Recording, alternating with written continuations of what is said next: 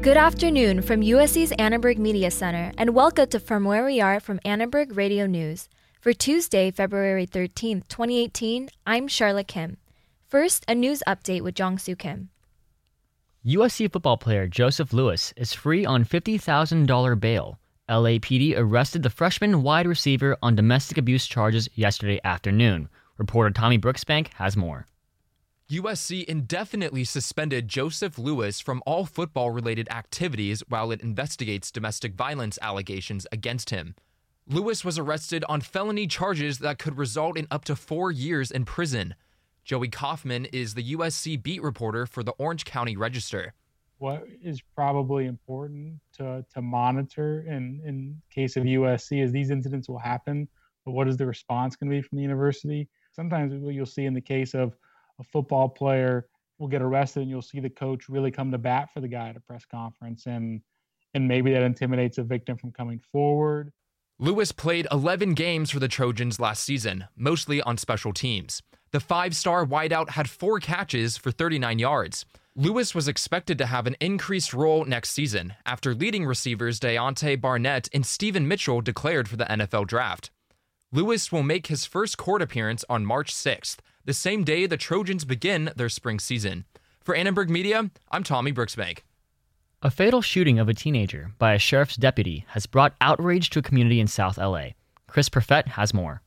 16 year old Anthony Jacob Weber was shot and killed by a Los Angeles County Sheriff's deputy in Westmont last week. Today, activists held a press conference to discuss the complaint that they have lodged regarding the incident. Najee Ali, an activist present today at the news conference, says that both the sheriff's department and the community need to have a dialogue on the matter. We can't have police shooting unarmed people, but also we can't have the community always in uproar and always trying to push the envelope as far as not having a dialogue with the police or the sheriffs because at the end of the day, we do need them.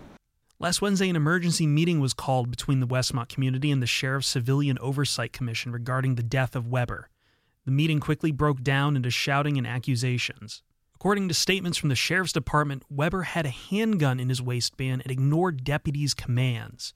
But the gun hasn't been found. The sheriff's department claims that the gun was removed by neighbors who came to confront the deputies following the incident. The community disputes the department's versions of events, with one community member saying everyone was too afraid to go near Weber's body while the deputies were around. For Annenberg Media, I'm Chris Perfett. Immigrant rights groups are organizing a new network of watch teams in California neighborhoods in response to threats by the Trump administration. Volunteers are being trained in San Francisco to contribute to a rapid response network. Their goal is to document the arrests of immigrants, find them legal counsel, and support them and their families through the court system. Immigrant hotlines were first organized in 2008. The Los Angeles City Council today approved a plan to give the homeless in downtown LA some temporary housing. Rennie Svirnovskiy reports. Councilman Jose Huizar introduced the motion last month to house around five dozen homeless people in trailers on a city owned parking lot at Arcadia and Alameda Streets. The proposal will be installed and operated for six months at a cost of $2 million. After that, the annual cost to the city will be $1.4 million. The city plans to install three trailers with beds. A fourth trailer would house administrative workers and case management services, and another one would have bathrooms, showers, and laundry services.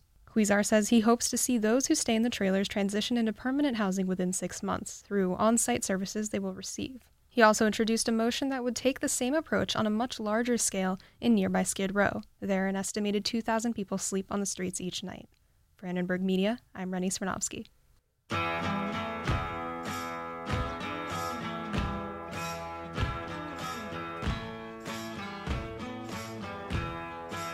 Tonight, temperatures will drop to the mid 50s with episodes of wind. Following last night's unexpected drizzle, tonight's chances of rain are very low. Feel free to leave that umbrella at home. Tomorrow, temperatures will reach a high of 66 degrees and stay in the mid 60s. Expect partly cloudy skies, warm breezes, and lots of sunshine.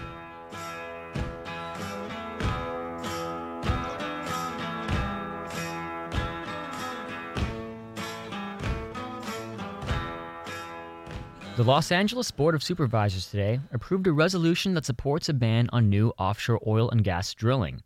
Supervisor Sheila Kuehl made the motion for the ban on new leases and the construction of oil platforms off the California coast. She cites environmental concerns.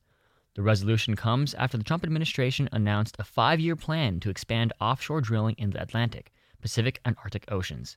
Since 1984, no new federal offshore oil or gas leases have been granted off the California coast. USC undergrads today have the opportunity to vote for their next student leaders as undergraduate student government elections rev up through Friday. Sebastian Vega has more on what's drawing people to the polls. While several undergraduate students like senior Natalie Guzman came for the food, one of the possible senators asked me to vote for them and told me about the food, and that was it.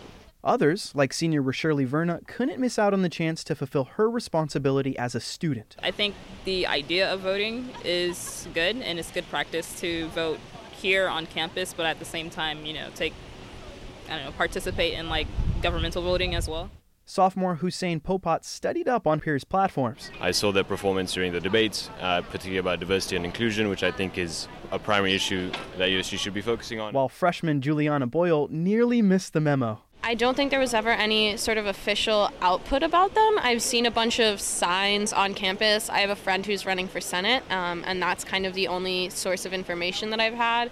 I didn't get an email or like see any posters telling me how to vote, so that's probably why I didn't know they were today. If you don't want to miss your chance to vote, be sure to get to the USG election website by Friday at elections.usc.edu. For Annenberg Media, I'm Sebastian Vega. Leavey Library closed its fourth floor today to make room for the Shoah Foundation. In light of this change, students are concerned about the lack of study spaces. Trevor Sahaki reports. Leavey Library's fourth floor is officially closed to students as the university continues to prepare the space for takeover by the USC Shoah Foundation. The Holocaust and Genocide Research Center is host to a variety of initiatives, including a growing archive that preserves audiovisual testimonies and an education outreach department. Kori Street, Senior Director of Programs and Operations, explains why USC Shoah Foundation decided to expand their facilities.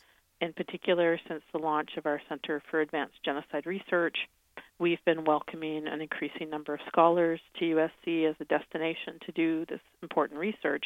And it's important for that kind of a program to have a hub for research to occur. The Institute will be taking over the fourth floor after working out of the first floor for several years. Some students, like sophomore Catherine Yang, voiced concerns about the new lack of study spaces the move has created. Shutting off an entire floor would take away a lot of study space, so that would definitely impact them. Junior Jonathan Shui thinks the move should entice USC to create more space for students. I don't think it's a bad thing that they're allocating the space for that foundation.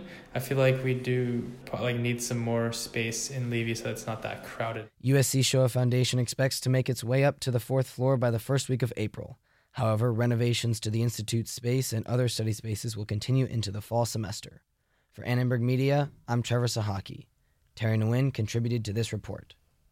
It's eight minutes after the hour. I'm Jungsu Kim. Thanks, Jungsu.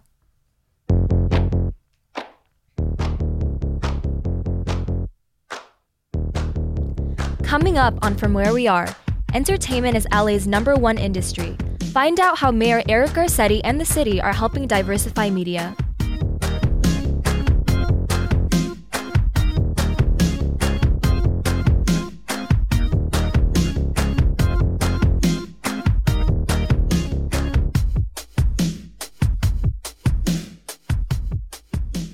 If you've ever wondered about the origins of curious words and phrases, here's Jasmine Stanberry Lane with today's root source.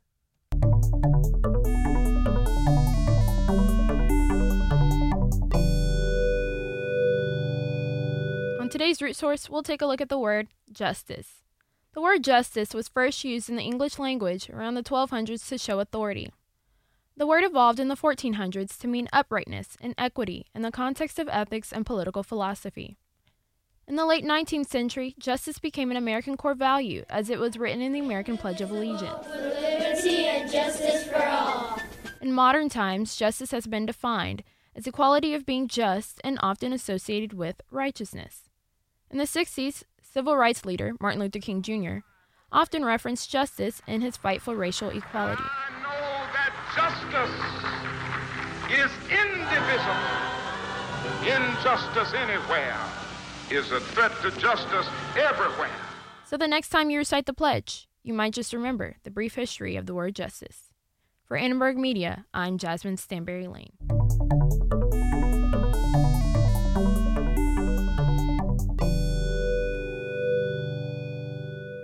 Now, let's hear the sports report with Garrett Schwartz.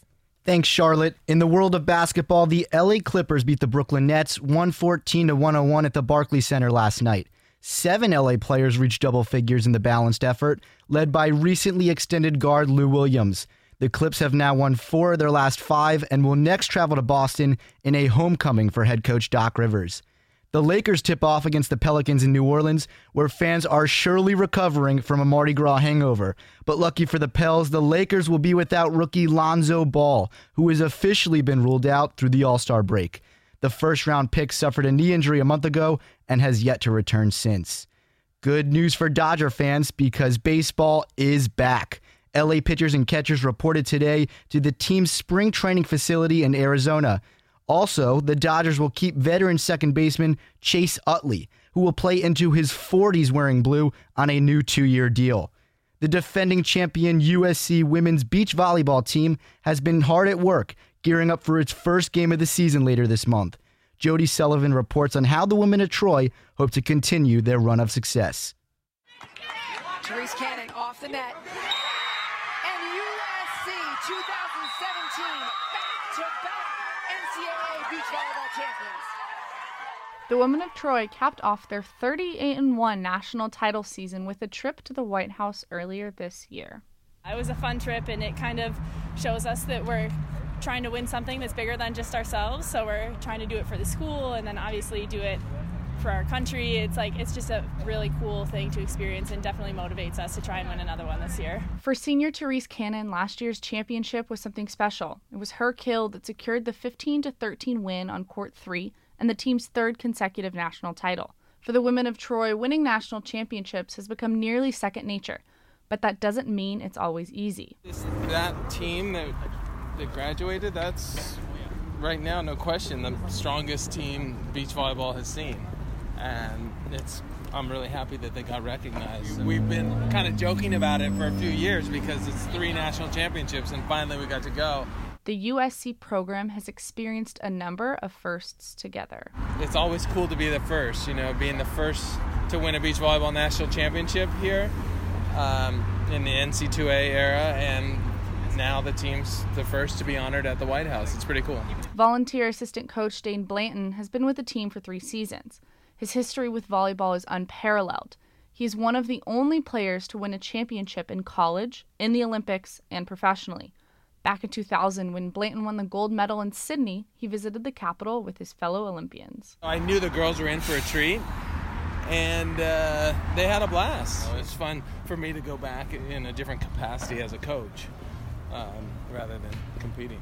For alum Sara Hughes, who's now playing professionally with her USC partner Kelly Claes, it was her first time visiting DC. First time going to Washington, who really gets to go to the White House, right? I didn't really know what to expect, to be honest, but I think one of the other coolest things was like there was two swords on the wall, and George Washington had used those swords before, and I was like, how look, the, our history is amazing, and to see stuff like that, and to walk on on the floor where so many amazing people have walked, it was really cool.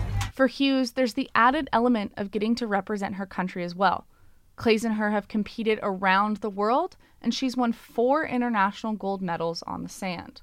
Just to tie in everything, like you said, I've competed. I competed for USC for four years, and then now USA. So it just really was cool to be able to go and have represent both of those on my back and proudly represent this school and our country. It was really, it's an honor. While the team was able to enjoy the sights of the capital and make history of their own, for the returning players, Blanton hopes the trip served as a reminder of what the team needs to accomplish. The seniors know what it takes, or, or the upperclassmen who are still on the team that accomplish those goals, but the new players coming in, the big trick is to get them to understand how much work it takes. We have to instill that hunger. And I do think getting honored and, and going to the White House and all the accolades that come with a national championship, only fuel the fire. The team will have a chance to go for their fourth straight national championship once the season begins on Saturday, February 24th at Grand Canyon University. For Annenberg Media, I'm Jody Storm Sullivan. The women of Troy will host the Cardinal and Gold alumni match a week from Thursday. That's it for this sports report. From Annenberg Media, I'm Garrett Schwartz. The city of LA announced a partnership with 60 major media companies with the goal to increase diversity in entertainment. Terry Nguyen has a story. LA Mayor Eric Garcetti has joined forces with filmmaker Ava DuVernay and producer Dan Lin to launch the Evolve Entertainment Fund. The fund will create new opportunities in the media industry for underrepresented groups. It aims to reimagine Hollywood's future. Mary Bronog is the president of the Film and Television Writers Organization at USC. She thinks the city initiative is a step forward for women and people of color. We're running out of stories to tell because we've been missing this huge pool of people. And um, the next generation coming up is super aware um, that their stories haven't been told. So donating to these funds and having these startups and everything um, is paving a way for the next generation so they can have it have an easier time and be supported in telling their stories.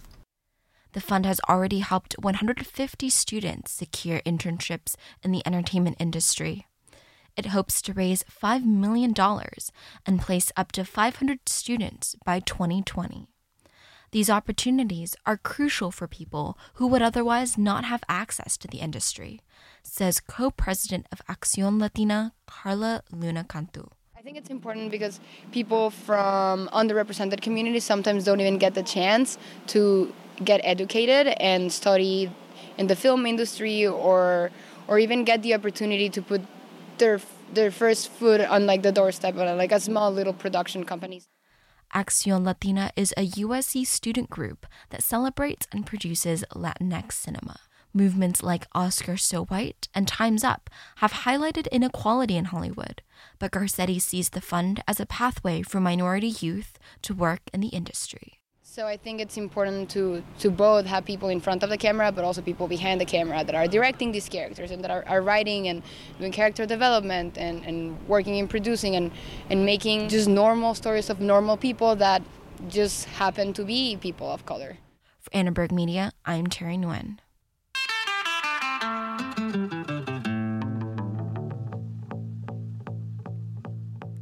A new freeway project connecting Los Angeles County to San Bernardino County is causing controversy.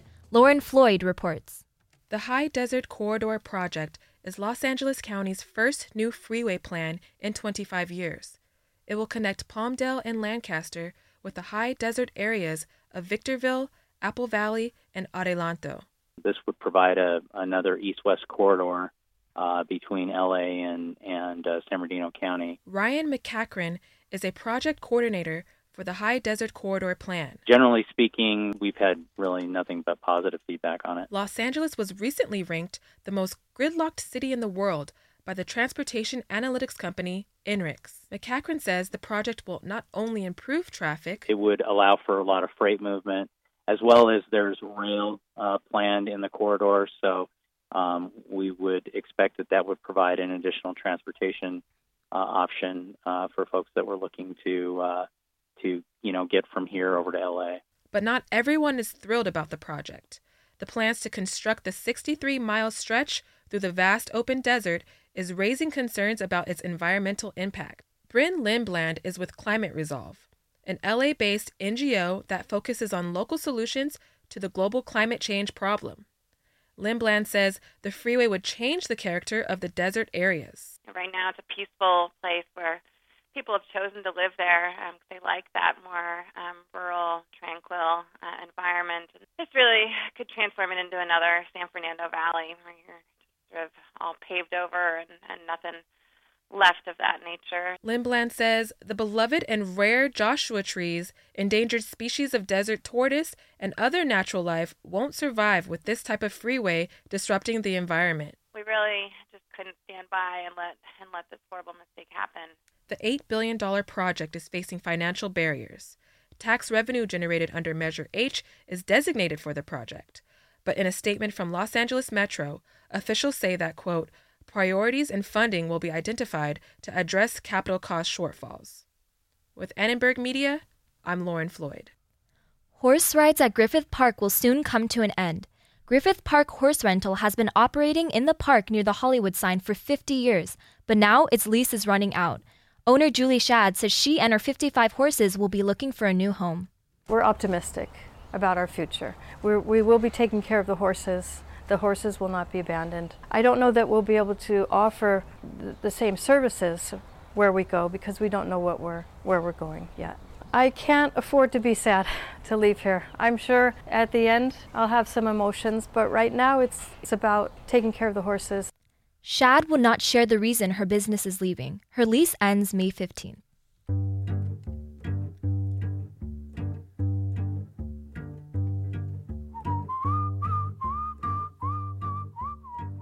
The US Pakistan relationship is complicated. With President Trump's recent comments on Pakistan's ineffectiveness against terrorist organizations, relations between the two countries have only strained further. Karina Sadie has more. The ambassador of the Islamic Republic of Pakistan to the U.S. spoke at USC today as part of a program by the School of International Relations and the Master of Public Diplomacy. Aizaz Ahmad Chaudhry, who assumed office in March 2017, served for more than three decades with the Foreign Service of Pakistan. He talked about Pakistan's relationship with the U.S. during the event today. He specifically addressed President Trump's tweet from early January when he said Pakistan had accepted billions of dollars in aid from the United States and still failed to act against terrorist networks. Pakistan has deployed 200,000 troops. And no country has deployed that much against terrorism, and we have done that on the western border. So if Afghanistan remains hot and on the boil, it actually will force and oblige Pakistan to maintain that heavy deployment along the western border. And that's why we see the LOC violations rising now. For those who don't know, LOC refers to the so called military line of control between the separate Indian and Pakistani administered parts of disputed Kashmir.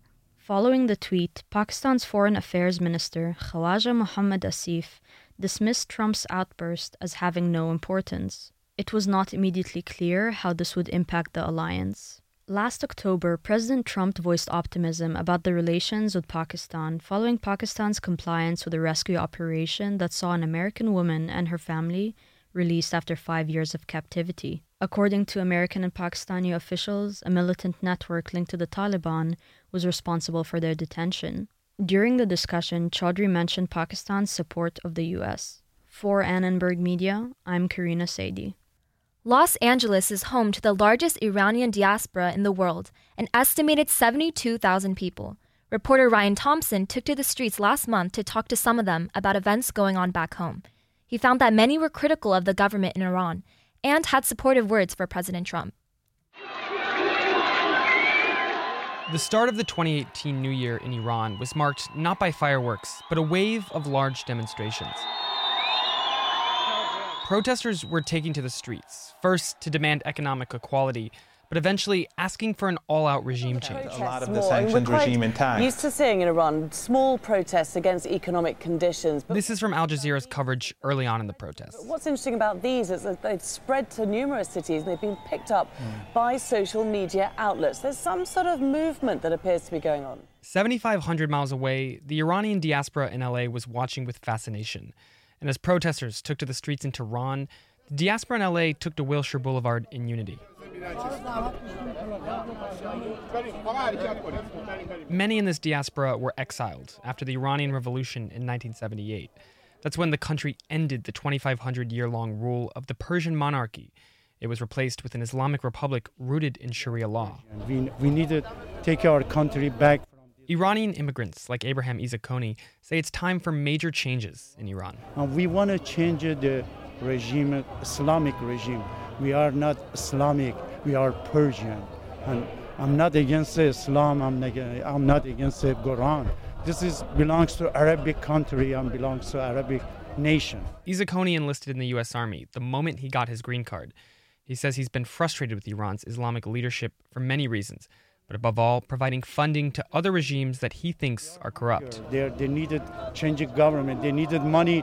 Uh, they're spending to Iran, not in the Lebanon, not in Yemen, not in Syria, not in Gaza, not for terrorists. The Iran government is the first government terrorists supporting terrorists. Everybody knows, European people knows too. Maru Ashtiani, another immigrant, has her own list of complaints. We, there is no democracy, there is no freedom of speech, no freedom of journalism. Uh, political prisoners should be released, and women especially. Uh, it's a very, very hard situation for everyone in Iran. I asked her and other protesters what action they wanted to see from the United States government, and I was surprised when they told me involvement. To support, to understand the uh, situation. When President Donald Trump released a statement earlier that weekend calling for the government in Iran to not interfere with the protests, much of the international community criticized him for getting involved. But in LA, some people were cheering. And you like the action that Trump has taken? Yes. Yes. All of his action, even before this. He's 100% I voted for him from the beginning. I was surprised to hear this because just one year ago, visitors from Iran were banned from the US under Trump's Muslim ban. And throughout his first year, Trump has threatened to reestablish tough sanctions that have damaged Iran's struggling economy. But it seemed like LA's diaspora really loved Trump. Well, it depends on uh, who you talk to. Uh, roughly speaking, we can uh, divide Iranians into two groups. Muhammad Sahimi is a columnist for PBS Frontline's Tehran bureau. He says that one part of the diaspora supports sanctions and perhaps even military action against the government in Tehran. The other group, uh, to which I belong, uh, believe that change in Iran should come uh, from within Iran, done by Iranian people without any outside interference. And that group, of course, is opposed to any intervention by the United States uh, and, in particular, by the Trump administration. Sahimi says that the group that supports U.S. intervention is a vocal minority. He says that there is a silent majority opposed to U.S. involvement. I know a lot of people in this region tells me that uh, a silent majority uh, that doesn't have any uh, mass media or any uh, television stations or any anything like that actually opposes U.S. intervention in Iran. The protests in Iran have since gone quiet, but how President Trump will handle relations with the country over the next three years and how Iranian Americans will respond, well, that remains to be seen. For Annenberg Media, I'm Ryan Thompson in Westwood. The Lunar New Year is upon us. This Friday, February 16th, marks the beginning of the Lunar New Year, a holiday based on the Chinese lunisolar calendar. Reporter Rose Martinez has more. Often called the Chinese New Year, Lunar New Year is celebrated by many Asian countries, including Korea, Vietnam, and Singapore. Yuji Shu is with the USC Chinese Student Association. It's time for us to like share all our like happiness and stuff about the past year and moving on to the next year. In Asia and here in LA, celebrations will last for about 15 days and will involve traditions that vary from country to country.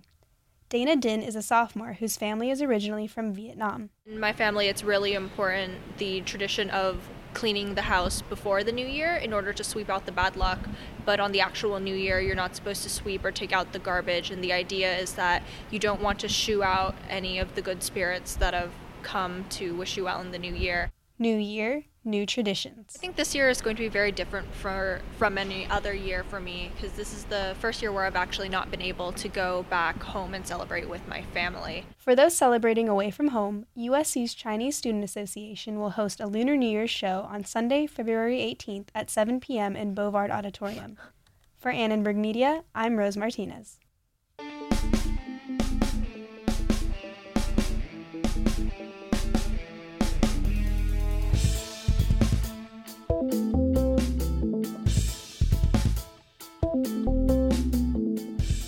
That's it for From Where We Are Today. Today's show is produced by Rennie Svirnovskiy. Lauren Floyd is associate producer. We had help today from Elise Ellis, Bailey Schlichtman, Fallon Williams, and Yvette Williams. Chris Perfett is our board operator. The theme music was composed by Derek Renfro. Follow us on Twitter and Facebook at Annenberg Media. For now, I am Charlotte Kim.